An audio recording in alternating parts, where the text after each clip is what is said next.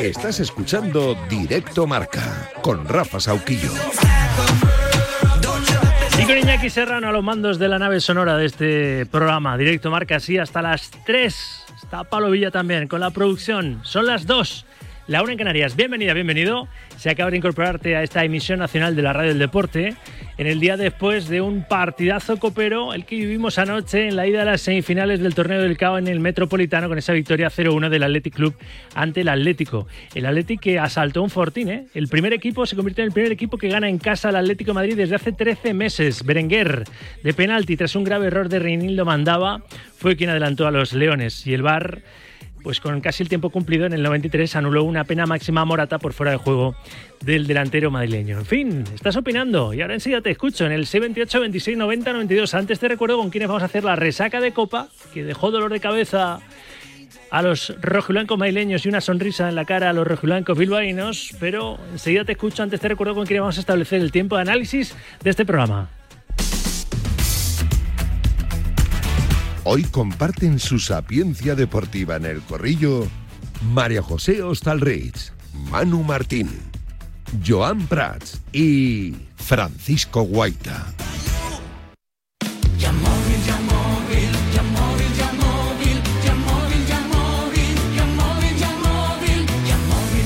Unos se pueden quedar sin la copa y otros ganan más dinero vendiendo su coche en Yamóvil. No seas de los primeros y ya sabes, si tu coche está bien cuidado, ve a Yamóvil porque es el concesionario que más paga por tu coche si está bien cuidado. Hazme caso y empieza a ganar dinero. Puente Aéreo.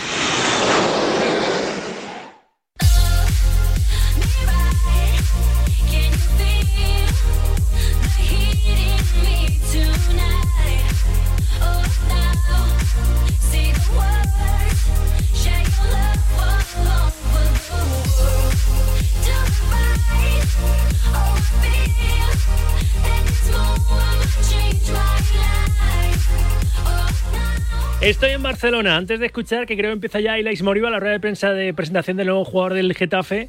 Estoy en la ciudad condal porque en Barcelona repasamos la última hora del Barça. Alejandro Segura, estáis todos pendientes de Ter Stegen mientras la porta ha acudido hoy al entrenamiento. Hola, Alex, buenas tardes. ¿Qué tal, Rafa? Buenas tardes. Pues en Barcelona, entrenamiento esta mañana en la ciudad deportiva Joan Gamper, todos pendientes con los ojos puestos en Marc-André Ter Stegen, que tiene toda la pinta que va a llegar al partido del domingo contra el Granada, también en Rafinha, con la sanción a Vitor Roque no le han quitado la segunda tarjeta amarilla al futbolista brasileño. Veremos si Rafinha puede forzar y entrar en la convocatoria, aunque no sea titular, pero jugar unos minutos en la segunda parte contra el Granada, porque eh, la previsión con Rafinha es que esté para el duelo de Champions contra el Nápoles en el estadio Diego Armando Maradona. Más allá de eso, tranquilidad absoluta en el plano deportivo en Can Barça. Esta mañana ha estado también Joan Laporta en la ciudad deportiva Joan Gamper. Hay que recordar que ahora con el anuncio de Xavi para de marcharse a final de temporada, tanto Deco como el presidente y la comisión deportiva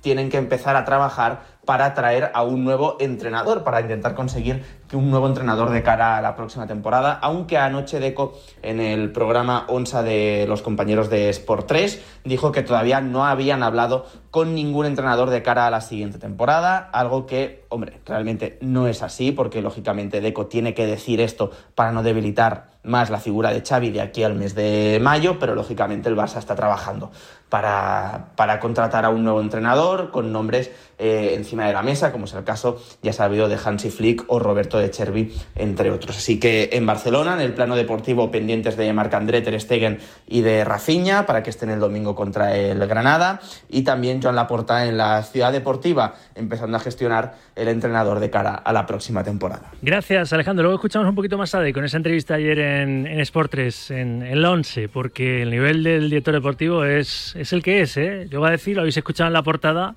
que si vendiesen a Frenkie de Jong y Araujo por Mbappé, con Mbappé se baja el nivel de la plantilla. Esto es lo que hay. Y ya anunció que no van a hacer grandes fichajes. Todavía no saben quién va a sustituir a, Xavi. Tiene toda la pinta de va a ser la operación low cost, es decir, eh, Rafa Márquez subiendo desde el filial. Pero bueno, luego estamos en el corrillo escuchando a Deco, al director deportivo del Barcelona. Porque ahora escuchamos a Ilais Moriba, que salió del, del, Barça, que estuvo en el Valencia y que ahora ha recalado en el Getafe. Presentación del nuevo futbolista eh, La verdad no, desde que todos sabemos, no, no, no, vengo jugando ahí en, el, en Alemania. Eh, tenía la, la, Copa África también con mi, con mi país. No, la verdad que conociendo al míster me, dijo que, que, quería que viniese para aquí. No, no quise escuchar otra más ofertas ni, ni intentar inventar nada porque todos sabemos, no es una mentira, necesito jugar, necesito volver a, a recuperar mi, mis minutos, mi, mi, tiempo y demostrar lo, lo, que soy capaz. Y creo que en, en, Valencia, cuando estuve con el Mister, la verdad que pudimos hacer un gran, un gran año y lo conozco y tengo muchas, no, tengo muchas ganas de venir aquí, de jugar y de demostrar que, que sí, que sigo siendo el, el futbolista que era. Está Rubén Reyes, creo, el creo que deportivo del Getafe. Por debajo a su lado y la Oliva que, que viene porque le llama Bordalás, ¿eh? con el que coincidió en el, en el Valencia. Ahora, sí. ¿Qué tal, Alex? Juan Carlos Cerrada para el Diario Marca. Yo quería preguntarte cómo ha influido eh, Bordalás en ese, en ese fichaje, que me lo detallases un poco más, y qué es para ti la figura del, del Alicantino. Eh, Bordalás, la verdad que es alguien que le tengo que agradecer mucho porque creo que a pesar de mi mal momento mi, que he pasado, supo sacar lo mejor de mí, supo motivarme y, y, hacer que volviese a confiar en mí, que llevábamos después de unos, unos momentos como que había perdido la, la confianza en mí y la verdad que creo y espero que ahora volvamos a hacerlo y la verdad que es uno de los mejores entrenadores que he tenido, si, no es decir el mejor. Y vengo aquí con muchas ganas a, darlo todo por él, porque él ha confiado en mí. Y sobre todo a los del Getafe, a la, la junta directiva, todo, el presidente, han, han, hecho todo lo, todo lo fácil para que yo esté aquí, me han acogido bien y la verdad que estoy contento para devolver esa, esa confianza. Hola Elais, Marco Braojos de Afición Deportiva. Lo primero de todo, darte la bienvenida. ¿Cómo han sido tus primeros días aquí con tus compañeros, con el Mister? Y cuando viniste a jugar como rival al Colisión, eh, ¿qué opinión te merece el estadio y la afición? Gracias. Eh, cuando no es una mentira que cuando no, no, estás aquí, todo el mundo no habla muy bien del, del Getafe. Pero estos días que estoy aquí he visto que es, es una gran familia, es como de, de, de, donde yo vengo, de, un equipo humilde y con ganas de, ir a más. Yo creo que es una motivación que nos tenemos que poner todos, eh, la gente de, Getafe, nosotros mismos, saber la, responsabilidad que tenemos y, pensar en, en, grande, en alto. Ah. Ah, no, es que cuando juego no, no, no la verdad no, no, no me fijo mucho en, el, en, los, en, los, aficionados. Ahora jugamos el del domingo, creo. Eh, me fijaré un poco más y te daré la, la, oportunidad de que me lo preguntes de nuevo. Muy buenas y likes, eh, Marcos López para Bit Deportivo. Me gustaría preguntarte por tu lesión, eh, cómo te encuentras y si estás listo para jugar este domingo. Eh, vengo, sí, vengo con, con un poco de molestias tuve que dejar la, la, Copa África por unos problemas, pero estoy en ello, estoy trabajando y poco a poco ya creo que ya podré estar ahí a disposición del míster y, cuando él diga. Buenas, Eli Sebasguín de TV3. Han pasado ya tres años desde tu debut en Primera División. Eh, has vivido muchas cosas desde tu salida del Barça. Yo quería saber ¿Qué queda de ese Ilash Moriba que en 2021 deslumbraba al mundo del fútbol muy jovencito debutando en Primera División? Mm, yo creo que uno no es ni muy bueno ayer ni muy malo hoy. Creo que he tenido errores y, y, de eso se trata la vida, de, de aprender de lo que uno ha hecho la verdad le tengo un grandísimo amor al, al club de mi vida, al Barcelona. Y tuve errores y la verdad que ahora mismo estoy en un momento que, que quiero que todo el mundo vea lo, el jugador que vio y, estoy con ganas de, empezar ya a jugar aquí, que todo el mundo me, empiece a, respetar como, como, lo hacía, por, por, lo que te decía, que no, no es que un día eres el mejor y el otro eres el peor. Se tomó una decisión, correcta o no. La verdad que estoy contento ahora de estar aquí y quiero, quiero demostrar que sí, sigo siendo el mismo y voy a trabajar para ello. Hola Ilais, ¿qué tal? Muy buenas. Alberto Fernández Onda Cero, bienvenido. Lo, primero aquí al Getafe. Eh, quería preguntarte, eh, en el Leipzig no has tenido muchos minutos. ¿Cómo ha sido tu situación allí antes de, venir aquí al Getafe? Y has hablado de esa lesión. Si crees que rápido podremos ver al, al Ilais que, que todos quieren ver, el primero tú. Gracias. Sí, eh, estoy, estoy, trabajando para, para, eso, para volver ya lo antes posible. Y, y, sí, yo soy el primero que quiero estar jugando y eso, pero hay que hacerlo con cabeza, sin, sin forzar. Queda toda la segunda vuelta casi. Es mejor eh, tomárselo con, con, con, calma, pero sin pausa, recuperarme bien, estar en, lo, lo mejor y, poder dar lo mejor. Vengo a, dar lo mejor y, y, ayudar al equipo, Hola Ilais, Luis Quintana para la cadena SER. Has pasado por el Barça, el Valencia en dos etapas, ahora Leipzig, que no decías ahora que no has tenido mucho protagonismo. Te quería preguntar si crees que será este el club, el Getafe con José Bordalás, eh, el equipo idóneo ahora mismo para ti, eh, para recuperar quizás esa regularidad deportiva que, como bien has dicho tú antes, te ha faltado quizás en Alemania.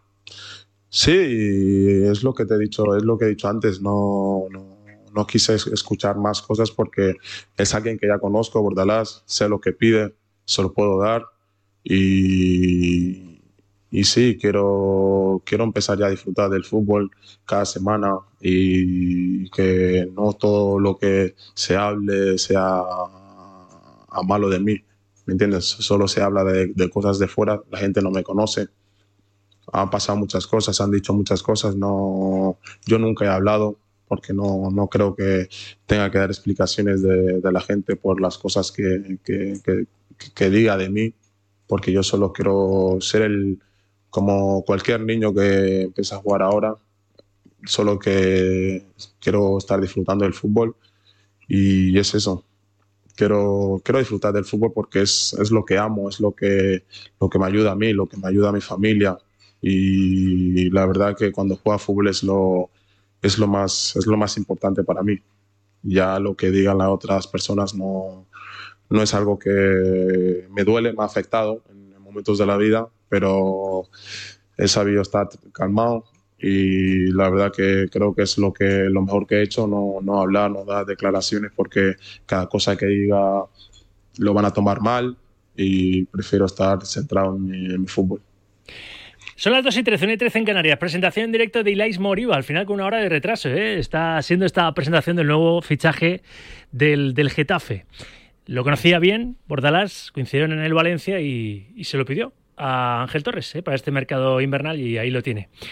Ha reconocido que desde fuera le hablaban mal del Getafe, pero que ha sido llegar al Coliseum, conocer un poco cómo funciona el club y a la gente, a la afición y ya está, ya está encantado. A ver si debuta este mismo, este mismo domingo a las 2 de la tarde en casa frente al Celta. Luego me resume, Fran González, si nos hemos dejado algún titular así importante que nos, que nos, resuma, nos va a resumir luego Fran González eh, el resto de la presentación. Pero a las 2 y 13, 1 y 13 en Canarias, con un poquito de retraso, lo formamos ya. El corrillo.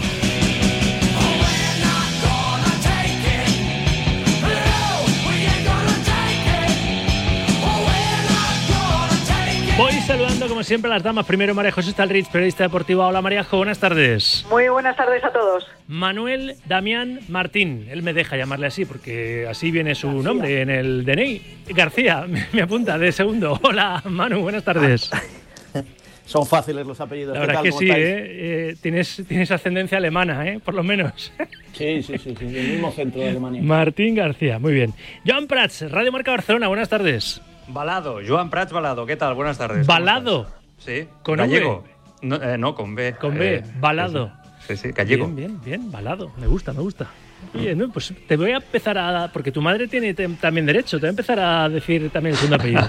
Venga, claro que sí. Se pondrá contenta, además nos escucha siempre. Sí, pues un Sí. saludo a mamá, ¿cómo se llama? Elena, Elena. Elena Balado. Un Sí, sí. beso a Elena Balado. Tienes un hijo que es un Uy, potosí. la acabo de hacer muy feliz, créeme. Y oye, Hostalritz, ya que estamos, ¿cómo, cómo se apellida tu mamá? Rodríguez. Rodríguez, pues también ascendencia Eso es. lo, Te lo voy a decir menos una cosa. turca. María José, pensaba que se iba a llamar cuando has empezado por Ro, digo, Robredo, porque como Tommy Robredo es del pueblo que se llama Hostalric, Sí, yo, es verdad. Qué asociación de ideas, ¿eh? Manuel. Qué asociación de ideas. Qué, Qué qué bueno. quedada, ¿eh? Anda que se ¿Cómo lo se iba a llama? Mamá Rodríguez, ¿cómo se llama, MJ? Ana, Ana María. Ana María, otro besazo para ti. ¿eh? Bueno, ya la has vuelto loca. Es que se acerca a San Valentín. Estoy, estoy que lo tiro. Estoy ganando aquí, osito ¿eh? amoroso total. Y ahora que veo a Escarabajano, que también es osito amoroso. bueno, a ver. Escarabajano está pensando ya en el derby. Está ya con la mentalidad del carnaval ¿eh? y de irse de vacaciones. Qué tío, viaja más que Willy Fogg. A ver, em, resaca, resaca. Eh, ¿Puedo ir ya con Fran González para resumir Likes Moriba? No.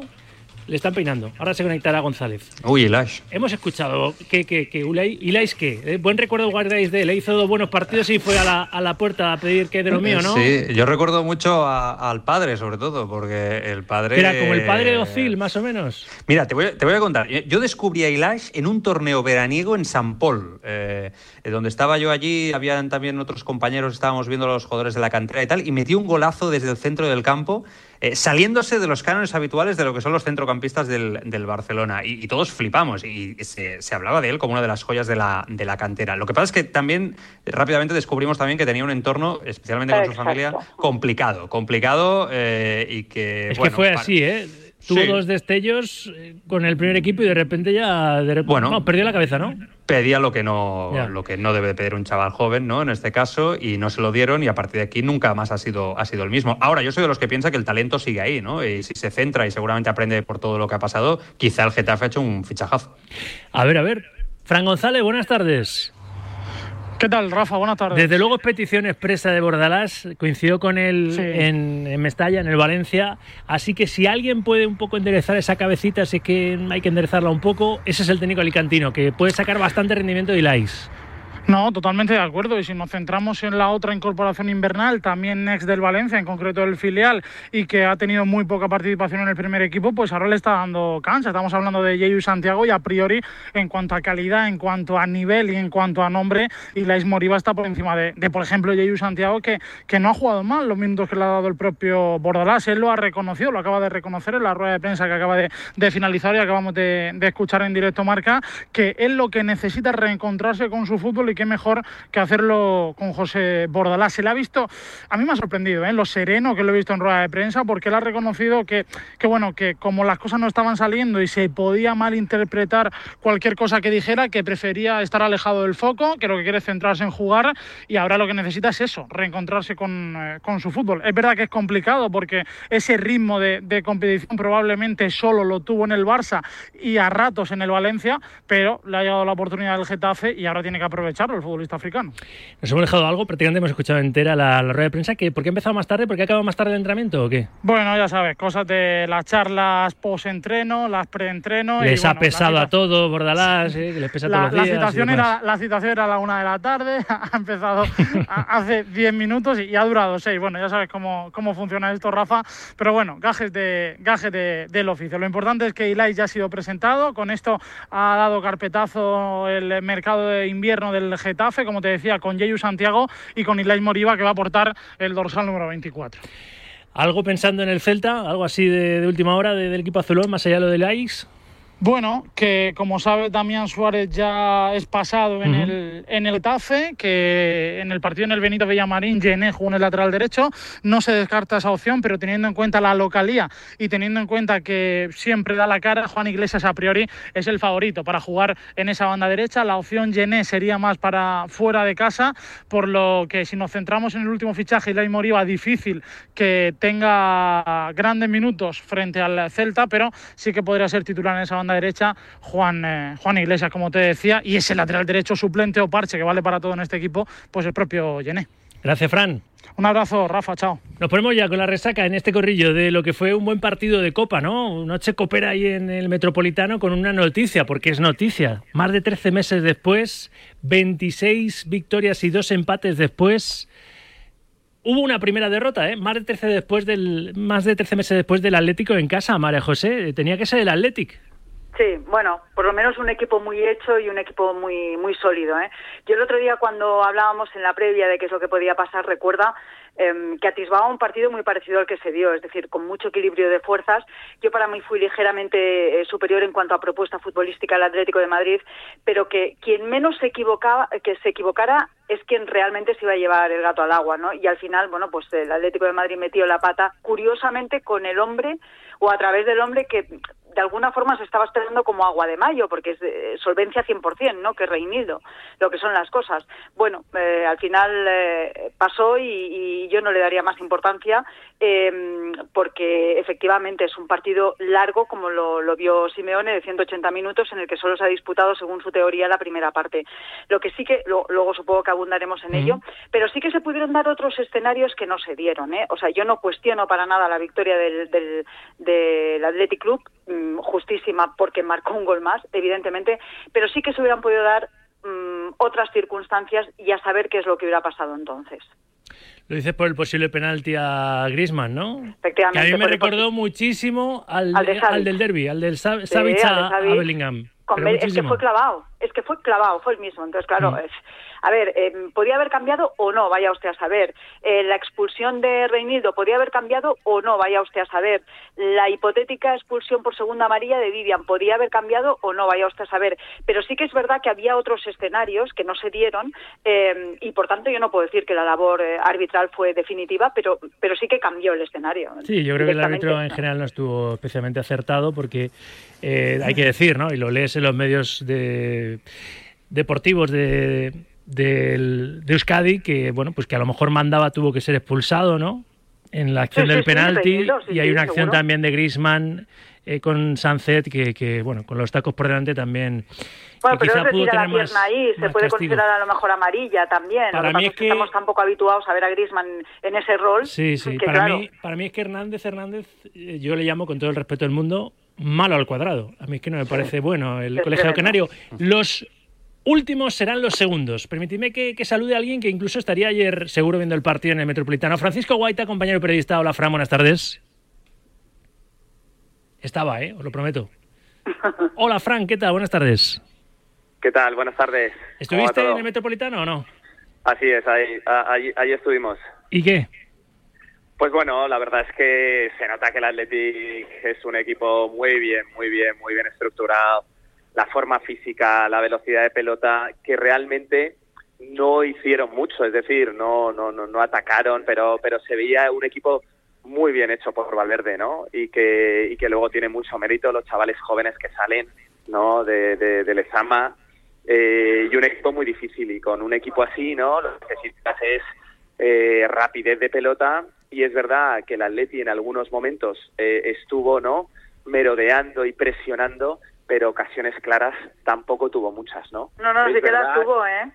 Guaita, el problema es que no, ayer podían, podíamos estar jugando, el Atleti podía haber jugado tres días seguidos, que ayer estaba de Dios que no la no la pólvora mojada ayer. Claro, Sí, pero, pero, oportunidades tuvo, tuvo, la de no, Correa, bueno, tuvo la de bueno. Lino, jo, no me digas. Bueno, yo creo que no tuvo, o sea, yo creo que, que, que costaba mucho. Es verdad que durante 20 minutos, 15 minutos hubo, ¿no? Al principio de la segunda parte, en algún momento con Morata, que tuvo, ¿no?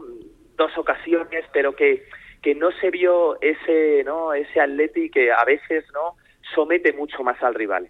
Yo creo que también a la contra eh, el Atleti pudo, el Athletic Club pudo haber hecho más daño. Y, y bueno, me parece un, un- un- una vuelta que, que puede estar muy interesante. Vamos a ver con qué cara sale el Atleti de Madrid, ¿no? Pero, pero creo que, que se ha visto en otras eliminatorias como, como el Cholo habla de 180 minutos y es así. Entonces, yo creo que, que evidentemente un 1-1 hubiera dado más vida, pero que al final, bueno, te ves necesitado y me parece que el Athletic Club es, para mí, el equipo más en forma a día de hoy de, de- la Liga Española. Más lecturas del partido de ayer. Martín. Pues eh, estando muy de acuerdo con todo lo que se ha dicho, sobre todo el análisis que ha hecho María José, yo creo que a todos se nos, ha olvidado o, no le dais la importancia que le doy yo, que puede ser.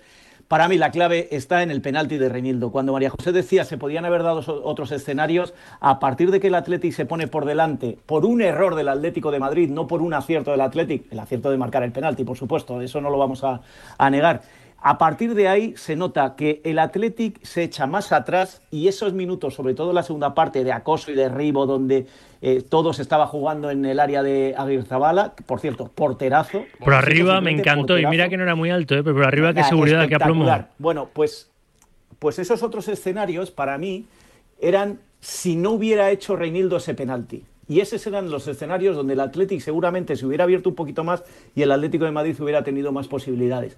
Yo no voy tanto al árbitro, yo estoy de acuerdo que ni para uno ni para otro, o para uno y para otro, Pito. O sea, que, que- no creo que marcara el partido de ayer. Para mí la clave está en que en un partido muy abierto, a partir de que el Athletic, por un error de Reinildo, se pone por delante, el Athletic no voy a decir que renuncia a jugar, pero ya no estaba jugando como esos primeros 20 minutos. ¿Y Joan? Sí, esto que, esto que dices, Manu, es interesante. ¿eh? Yo, yo un problema ¿eh? con el tipo, el tipo de central que tiene el Atlético de Madrid y cómo juega. ¿eh? Ayer Reinildo quizá me sirve de ejemplo, otro día quizá es Savic.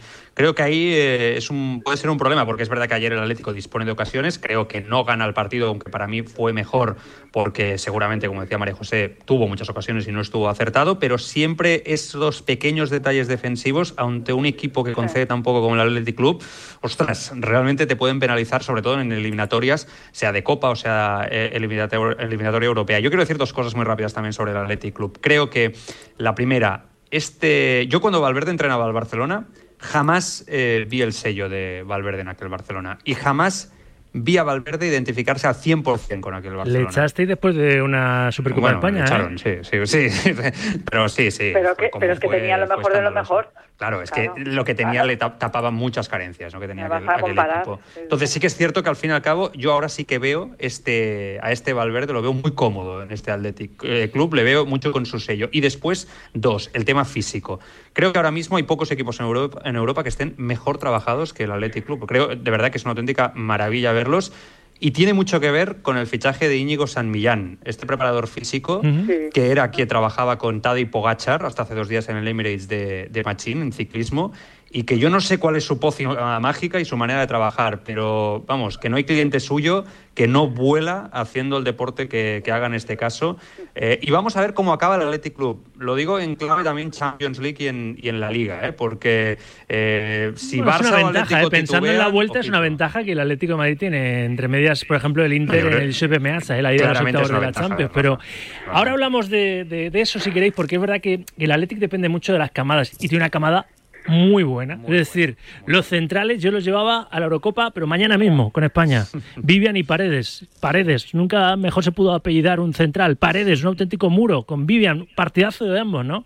Pero bueno, a ver Pero los ha siguientes. costado ese relevo generacional, ¿eh? Ha costado, pero ha, ha llegado. Es que Lezama Sí, sí, mucho, sí. mucho Lezama. 628, 26, 90, 92. Primera tanda, notas de audio, porque tú también, amigo, amiga, eres corrillero ¿eh? en, este, en este espacio de opinión que se llama Directo Marca. Buenas tardes, Radio Marca. Buenas tardes, Sauquillo. Buenas tardes. Sauquillo, ¿Qué pasó? ¿Qué he hecho? ¿Qué he roto? Lo de Mbappé. Vas a vender al mejor medio centro que tenemos, al centrocampista que tenemos, y al mejor defensa que tenemos por otro delantero. Venga, hombre, tío, dos, dos por uno. Pues claro que saldríamos perdiendo, machote, saldríamos perdiendo. Además que el sueldo que cobra ese, pagamos a tres Araujo y a tres Frenkie de Jong. Venga. Una opinión. Buenos días, Sauquillo. Tanto que le das a Xavi sin parar. ¿Qué pasará si Simeone se queda sin objetivos y no queda entre los cuatro primeros? ¿Eh? ¿Pedirá su dimisión? ¿Él se irá a casa? ¿O todo bien? Pues estará muy mal. ¿Eh? Todo bien, José Luis. ¿Eh? ¿Qué hacemos con Simeone? Muy buena ok, José Radio Luis. Marca, Lidio de los Alpes desde Suiza. Oye. Sauki, a ver si me podéis resolver una duda que tengo. En caso de hacerse la, la Superliga, se entiende que se dará al margen de la UEFA y de FIFA. Entonces, esos jugadores no podrían jugar más una Eurocopa o un Mundial con sus selecciones, ¿verdad? A ver si alguien ahí en el corrillo ahora me puede resolver la duda, Sauki. Saludos desde New York, Sauki, Radio Marca, El Corrillo.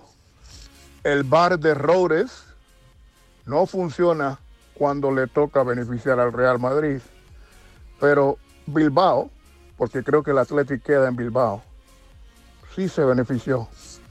Buen día. Por lo que pregunta el indio de los Alpes, ya, ya dijo el Tribunal de Luxemburgo ¿no? que no se puede sancionar a, a los jugadores eh, con, con, no poder disputar eh, títulos con sus respectivas eh, selecciones nacionales, ¿no? si forman parte de equipos que, Hay una que cosa más la, interesante en la ahí, Superliga. Sí, ¿Quién pone los árbitros?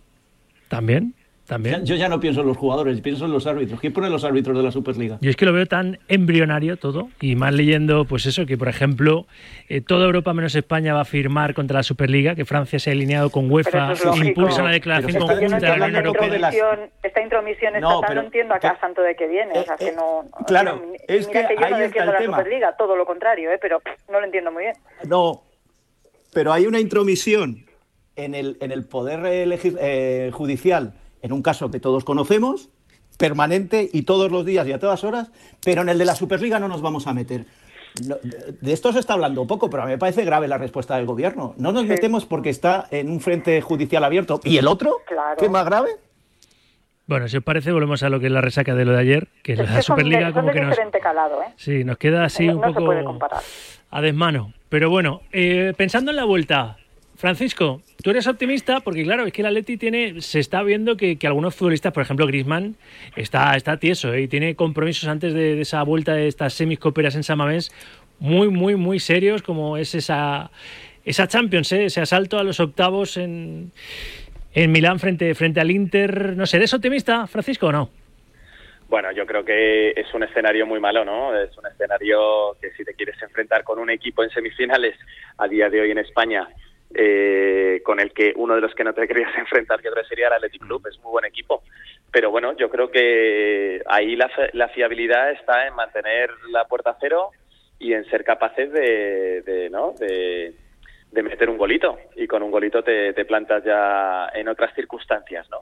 Entonces, yo creo que, que es posible. O sea, que Grisman está fundido. No sé si Grisman está fundido realmente. Evidentemente, lo que ha hecho Morata y Grisman durante eh, tres o cuatro meses de meter treinta y tantos goles, la realidad es lo que le pasa a Bellingham, ¿no? Eh, ¿Cuántos goles lleva Bellingham en el 2024? Pues eso. Entonces, no es que esté seco o no seco, sino que hay momentos en los que tienes que dejar de meter goles porque es que si no te plantas en 35 goles. Entonces, bueno, y yo creo que Memphis Depay está teniendo su momento, a lo mejor llega en su momento, está metiendo minutos.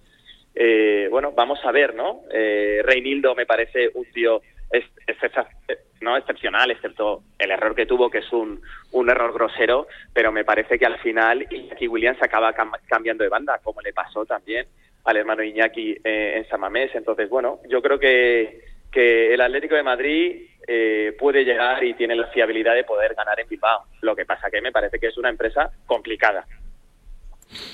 ¿Estáis de acuerdo? Eh, ¿Alguno, no sé si cifraseis o tuvieseis que cifrar el porcentaje de fa- favoritismo de uno y otro, eh, sabiendo que la vuelta es en Samamés, que hay un 1-0 eh, en el marcador, vamos, un 0-1 que es un 1-0 para, para la vuelta? Yo tengo la ¿Está Rich, sensación ¿Te de que la atreves a cifrar las posibilidades de que el Atleti esté en la final del 6 de abril en la Cartuja? Yo creo que es, yo, yo lo veo un pelín mm, o porcentuaría algo más elevado de lo que veo en el sentir un poco popular Sí. del entorno atlético, sí, eh, el grado de dificultad de, de sacar adelante la eliminatoria. Yo creo que es muy, muy, muy complicado. Eh, eh, el- estamos hablando del estado de forma de los jugadores, de hasta dónde le llegan las piernas, de hasta dónde te llega el pulmón. Yo creo que ayer, por ejemplo, yo, yo sí que vi signos de mucho cansancio en Griezmann. Mirad, ayer de los jugadores de campo había tres jugadores, tres, Bitzel, Griezmann y Hermoso, Hermoso salió después, pero vamos, que están por encima de los 500 minutos después de enfrentarse al partido de Copa contra el Madrid. O sea, es una barbaridad con todo lo que ya traían de atrás. Es una auténtica barbaridad. No tiene, es verdad que la comparativa con Bellingham me puede servir, porque claro, es que no, desem- desempeña las mismas labores y no tiene la misma edad. Entonces, al final, es un hombre con mucho peso específico dentro del juego del equipo y se nota mucho cuando está cansado. Y está cansado y no puede recuperar. O sea, es una media de un partido cada tres días. Es una auténtica barbaridad. Entonces, a mí sí que me parece que eso eh, tiene su importancia. Y, y sobre todo cuando ante quien te tienes que jugar el pasar a la final es, y en eso estamos coincidiendo todos, el equipo más en forma de la liga sino de Europa. Entonces, claro, al final dices, son muchos elementos, son muchas variables para pensar que sí, que es una final muy abierta, que lo es, porque solo es un gol, que lo es, pero es que San Mamés, es que estamos hablando de un equipo que está más en forma que tú, un equipo más joven que tú, en fin, una serie de condiciones pues que yo creo que sí que dificultan más el, el, el ser optimista, ¿no? Eso no quiere decir que no lo sea. Manu. No, yo lo he dicho, 50-50. Eh, Sí. Creo que hay argumentos a favor de un equipo como de otro. San Mamés, el 0-1, el estado de forma. El Atleti va a tener la semana que viene una semana de descanso entera, enterita para él solo. Es la- lo bueno de esto que a mí no me gusta, que la UEFA reparta en, en dos semanas las, las eliminatorias, pero mira, esto le va a favorecer al Atlético de Madrid. Ah, Quizá le hubiera favorecido más eh, descansar la segunda semana y Claro, jugar la, la primera otra, contra el Inter. Por ese, sí, sí, bueno, pero. Pero, que haya pero de tres semanas es que es un semana para- interruptus en toda regla, es que se te olvida casi el resultado de la ida, Bueno. ¿eh? Sí, sí, bueno, acuérdate que ha habido épocas que han pasado dos meses, ¿eh? Sí, sí. Antiguamente había semifinales que pasaban dos meses hasta que se jugaba la vuelta o casi. Por eso digo que eh, ese, cansa- ese cansancio eh, posiblemente la semana que viene el Atlético de Madrid empieza a recuperar. Luego hay otro aspecto. Es muy difícil que al Cholo se la hagan dos veces de la forma tan escandalosa como se la hicieron en Liga en San Mamés. Y creo que por ahí el Atlético de Madrid tiene una lección muy, muy bien aprendida. Y tres, ayer, por muy equipo en forma, lo, lo he dicho antes, por muy equipo en forma, por muy equipo eh, de, de Valverde en estos momentos que está dando buena- buen- buenos resultados y buen juego en, en Liga. Oye, a mí ayer el, el Athletic, lo siento, lo vuelvo a repetir, si no llega el penalti en el minuto 25 o a partir del minuto 25, mejor dicho, me decepciona. Yo no vi a ese Athletic con velocidad arriba intentando que Williams se fuera No, por es la que estuvo más derecha. Reservón. Valverde que, que Simeone. Yo no vi eso. Claro, pero estuvo reservón a partir de que marca un gol y ya se conforma. Bueno, perfecto. Vamos a ver cómo lo haces en San Mamés. ¿Y quién te dice que en San Mamés no se dé la vuelta? Es decir, que el que marque por un accidente sea el Atleti y tengas que darle la vuelta a la situación. No, y que el por Atlético eso digo lo- yo que 50-50. Lo decía, no sé si era Marejo, el Atleti tuvo sus opciones, ¿no? La que, la que tiene Correa, la, que no se encuentra Morata, Morata, ¿no? En ese remate que, que le dio al aire, Sí, sí, las sí. de Lino, tuvo, tuvo sus Memphis. opciones. eh, Pero que ayer estaba de Dios que no entrara sí, y no iba sí, a entrar. sí, estaba la pólvora mojada, tal cual, ¿no? Claro, claro. Eh, Joan, ¿tú le das Sí. cuánto de chance al Atleti de, de estar en la final de- del 6 de abril? Un 40%, si me preguntas así directamente numéricamente, yo creo que 60 un poco para el Athletic Club de Valverde, un poco por la ventaja que llevan, ¿no? Y por el factor campo. Fíjate que el Atlético de Madrid, sobre todo esto del descanso, eh, yo creo que es vital, ¿eh? Tiene Sevilla, Las Palmas, Inter, Almería, ¿no? Creo. Sí. Eh, antes de enfrentarse al, al Athletic Club. Eh, la, la semana pasada o la otra, no sé cuándo fue que estuvimos hablando aquí que, que sobre dónde dar descanso, ¿no? Si hacerlo en el, en el derbi o en el partido del Rayo Vallecano. Yo creo que Griezmann es evidente que está dando señales de, de agotamiento. No es el único, pero Griezmann tiene una importancia en este equipo vital a- ahora mismo para el Cholo Simeone. No sé si es, es fácil decirlo todo pasado, ¿no? Si quizá debería haber descansado en el partido ante el, ante el Madrid, eh, no lo sé. Seguramente le hubiera ido bien, porque es, es evidente que, que necesita esos, esos minutos, esos partidos para coger y tomar, tomar aire. Todos los jugadores pasan por, por baches, pero este Atlético de Madrid lo necesita muchísimo, porque este Atlético que está haciendo una temporada para mí a nivel de juego muy, muy buena, la- de las mejores en las últimas temporadas, sus problemas vienen por detrás, ¿no? Siempre vienen por, por, por la defensa, por esa, esos partidos donde ha habido ese error, ese, ese factor que ha sido determinante en un momento clave. Entonces, si atrás está bien, necesita que sus jugadores atacantes estén al nivel mínimo que se exige de ellos, en este caso Griezmann, para ser determinantes. Solo una pregunta, Francisco, eh, al hilo de esto de, de Griezmann y os cambio el, el tercio. Fran, ¿tú crees, si fuese Simeone, que Griezmann tendría que descansar en los partidos que hay de Liga hasta la vuelta en San Mamés y jugar eso, eh, la Champions contra, contra el Inter y el partido en, en la Catedral? Lo digo porque, a ver, es que en Liga el Atlético está a 10 puntos del, Real Madrid, pero tampoco puede a lo mejor reservar a su estrella, ¿no? Pensando en que llegue más descansado a, esa eliminatoria donde está a dos partidos, sí, en la puerta más directa a, un título que es, que es la, Copa del Rey. Eh, ¿Tú harías eso si fueras el, el profe Ortega y, y Simeone con el Principito, Fran, o no? Yo creo que no es real a día de hoy. Yo creo que es el partido a partido y yo creo que donde se le puede dar descanso a Griezmann es en los partidos que juegan el Metropolitano del Atlético. Yo creo que ahí se le puede dar descanso. pero es verdad que es una pieza fundamental. Es que es que es un todocampista. Eh, te ayuda a generar juego, te ayuda a defender. Eh, cuando saca a un delantero lo coloca eh, en un lado. Entonces es un jugador vital y eso que sea vital, pues evidentemente le convierte en que juegue muchos minutos y juega muchos minutos corriendo mucho y entonces es verdad. Y luego con la selección francesa juega hasta contra Gibraltar. Sí, sí. Entonces eh, es, es, así, pero tienes no la encrucijada de que eh, ya no solo es que la liga la tienes lejos, es que hay cinco equipos que están, ¿no? La pelea eh, por los puestos Champions. sí, Claro, entonces te metes en un gran problema. Para empezar, ese- el Athletic, sí que es el que te viene pisando los talones, que es quinto y tres cuartos. Claro, y entonces te metes en un gran problema que si das un paso en falso, eh, pues ahí está. Entonces yo creo que a Griezmann, desde mi punto de vista, se le tendría que haber más- dado más descanso eh, en, en el Metropolitano, donde el equipo es muy fiable, donde, eh, pero claro, parte de esa fiabilidad depende de él. Entonces este este es un asunto que no que, que es complicado, pero que estoy de acuerdo con todos con que Griezmann no no tiene esa frescura que, que, que tiene, pero que es que eh, es tan, tiene una manera de leer el fútbol tan maravillosa y, y tiene que, que es que con dos toques, con dos giros, con cómo lee el partido, con cómo se mete entre líneas, es que te, te resuelve un, un partido, ¿no? Sí, sí, lo vimos en el derby, que no es- estaba bien y de repente se marcó un golazo, ¿no? Claro, entonces es que es así, ¿sabes? Y, y ese derby que se jugó hace cuánto, hace dos semanas, eh, ¿no? Y que en el minuto 110 eh, le gana en carrera a Vinicius, se mete y mete un golazo, ¿cómo estaba Griezmann? Entonces, claro, en todos los momentos, ¿no? Tienes la sensación de que, oye, eh, tiene que dar descanso. Y yo creo que sí, yo creo que tendría que dar descanso. El, el caso de Bitzel, ese, ese sí que es escandaloso. Es decir, un tipo de 35 36 años que ha jugado todos los partidos. Tendrá que jugar Paulista, y- ¿no? Que por eso lo ha fichado, jugado, digo todo. yo. Que al final... Bueno, a ver, eh, os cambio el tercio Mira, muy, un, muy seg- un rápido. segundo Sí, solo. Mira si vamos rápido. Mira si vamos rápido, que ha dicho Fran. ¿Cuántos, ¿Cuánto hace que se jugó el de Fue el 4 de febrero, se ¿no? jugó el domingo pasado. Sí, fue el domingo pasado. El sí. domingo pasado. Sí, pero es que va muy rápido. Esto Es que vamos a mí a me una pasa No, no, igual. no, hablo, hablo del de Copa del Rey, hablo del de Sí, Copa el del de Rey. Copa del Rey hace mes y medio. Ah, vale, mes y vale, medio, vale. sí, sí, entendido sí. este. Mes y Hace medio dos o hace, tres semanas, sí, ¿no? No, en Liga fue, sí, el domingo Vale, vale, pasado. disculpa. Pero es verdad, es verdad, que va, va demasiado rápido ¿Me dejáis que apostille una cosa? Súper ¿Me dejáis rápido que quiero preguntar por el Barça y las palabras de Deco ayer. Sí, es muy rápido, muy rápido. Mira, eh, es verdad que necesita descanso, es que lo requiere y es, es, es imperioso. O sea, tiene que ser sí o sí porque es que si no al final va a reventar. Pero eh, no, no recuerdo, eh, quizás me podáis ayudar, no os recuerdo si fue contra el Rayo Vallecano o contra el Sevilla. ¿Os acordáis que en la segunda parte, después de no haber hecho una primera demasiado brillante, cambió a los dos de golpe, a Grisman y a Morata? Sí. Sí. ¿Recordáis, no? Bueno, Sevilla. pues eh, éramos nueve personas, nueve personas, ¿eh? estaba yo en la tele, nueve personas y las nueve al unísono nos echamos las manos a la cabeza. Pero le salió muy bien. Fueron los que Le salió el partido. pero claro, fijaros la importancia que tiene. O sea, es que a mí me da vértigo pensar en un, en un once en el que no esté Griezmann. Ujú, Bueno, Deco, ayer en el 11, en Sport 3, eh, antes en la puerta del programa escuchábamos eh, ese sonido en el que le preguntan si cambiaría a Araujo y a Frenkie de Jong si los vendería por Mbappé y decía que empeorar- empeoraría la plantilla y ha sido un oyente el que le ha dado la razón al director deportivo del Barça. Le preguntaban también por el que va a ser sustituto si lo tienen ya de Xavi a partir del 30 de junio en el banquillo azulgrana. Deco.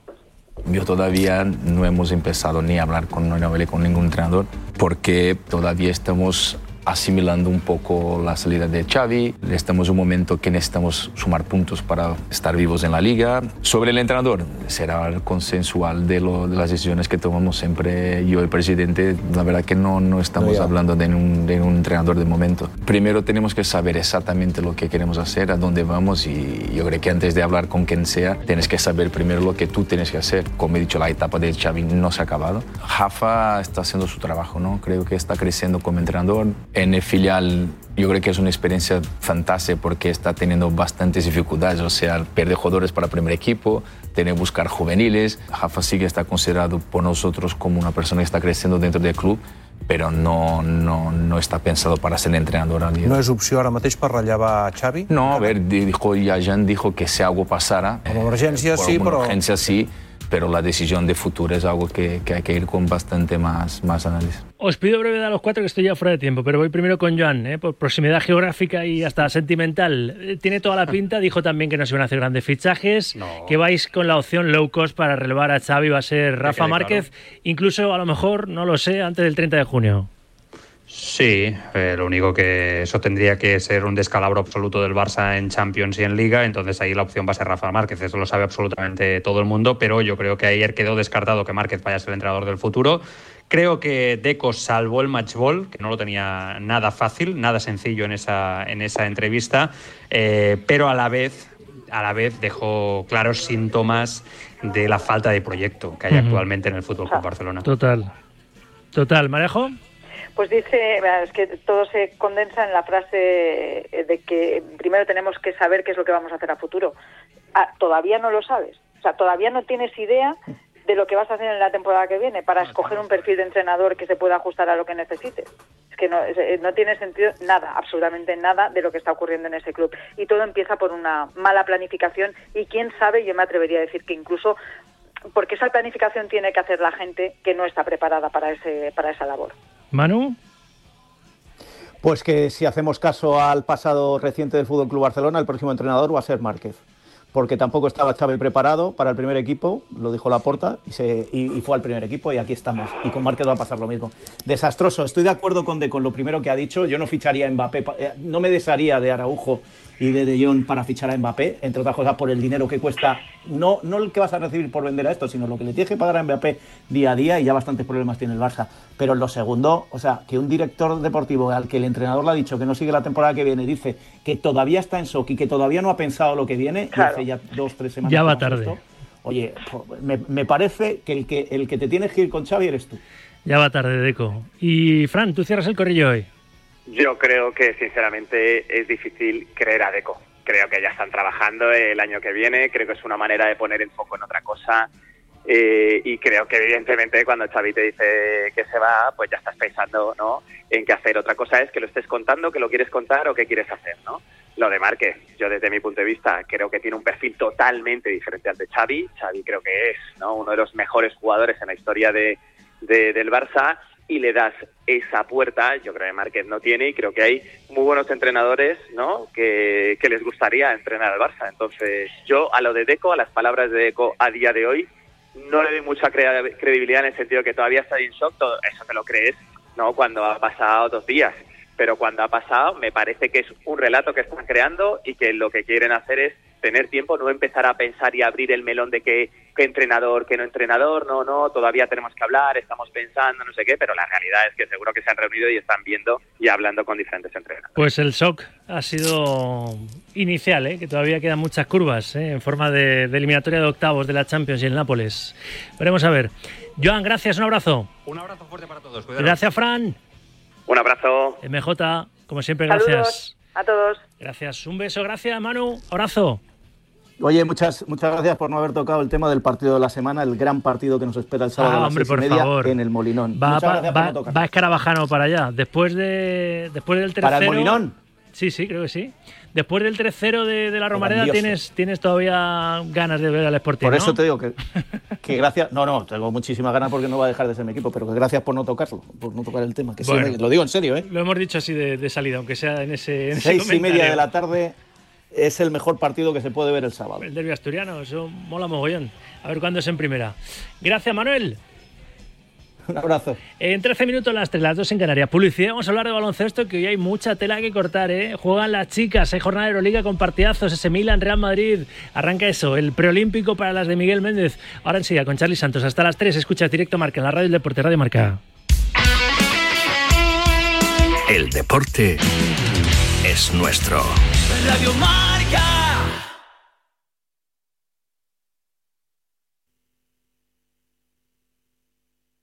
Cambio todo el análisis en la pizarra de Quintana de lunes a viernes de 4 a 7.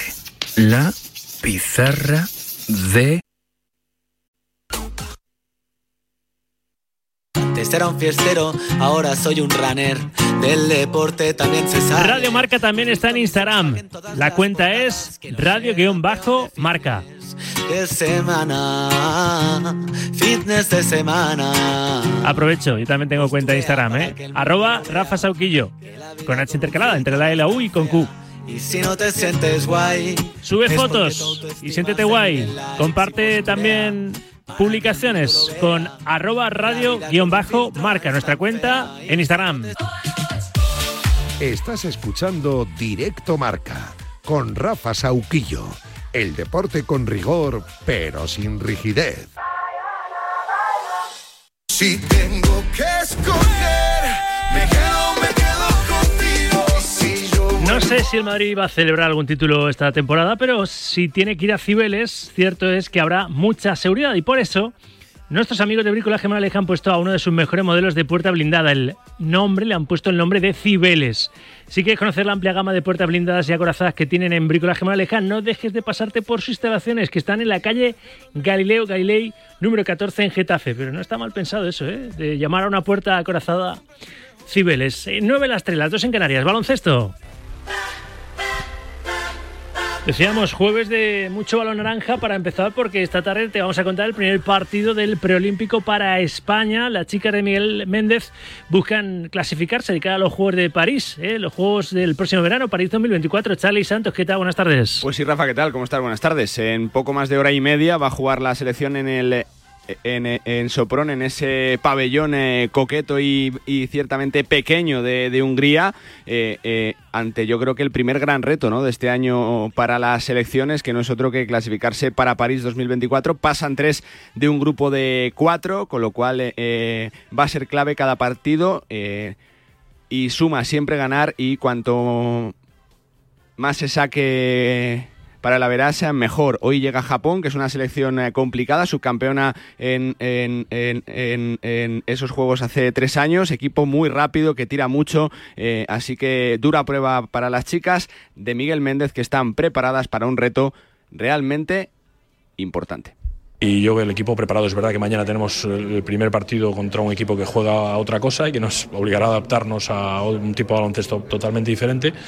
Pero, pero bueno, estamos yo creo preparados para hacerlo también, para adaptarnos y para sacar el partido adelante. Para no tener que tirar mucho de calcula, eh, de cálculos, eh, lo importante es ganar por la mayor distancia posible porque te puede valer solo un triunfo, pero con dos te garantizarías la presencia en esos juegos. Mañana tocará Canadá antes de jugártela con la selección local el próximo fin de semana en ese cierre del preolímpico en un día Rafa de partidazos también a, a, a las 8.30 de la tarde, Basconia, Asbel, Valencia, Olympiacos y sobre todo un partidazo, un Milán-Real Madrid. Se la juegan los eh, transalpinos, tienen que ganar prácticamente todos los partidos que le quedan si quieren tener opciones de playoff contra un Real Madrid que recupera a Tavares y a Sergio Yul. Chus Mateo.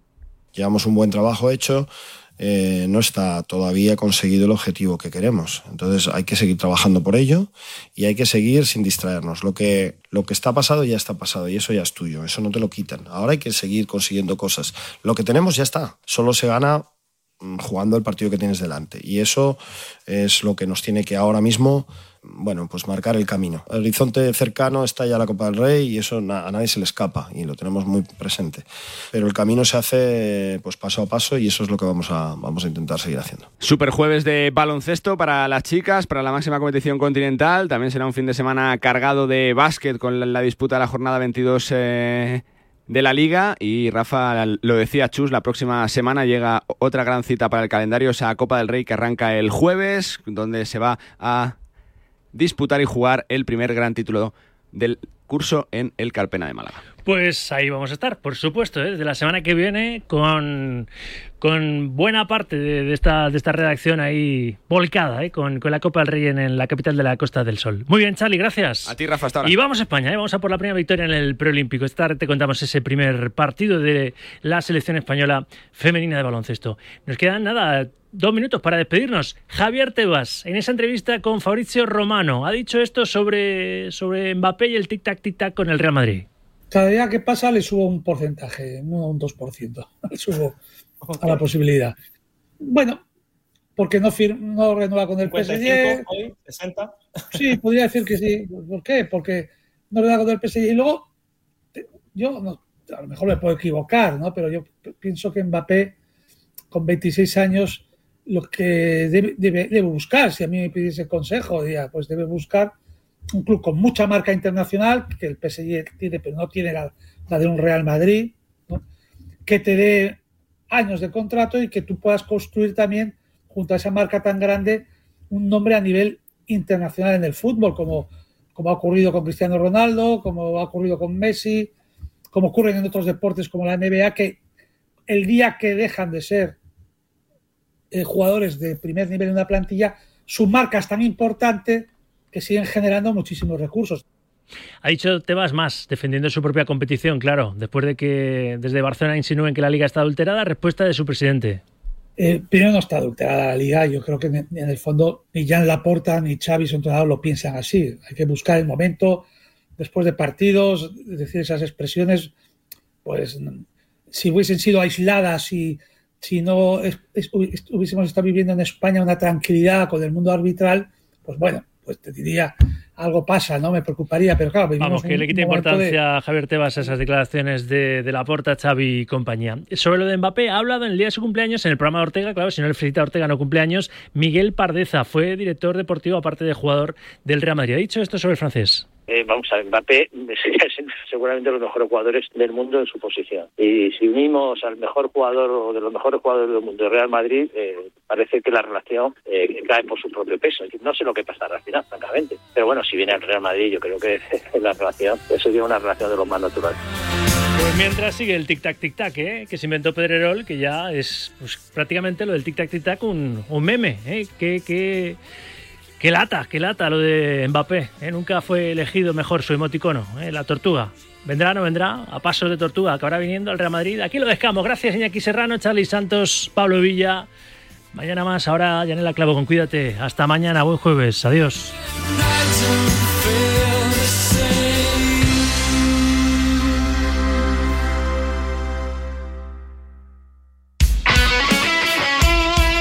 El deporte es nuestro. Radio Marca.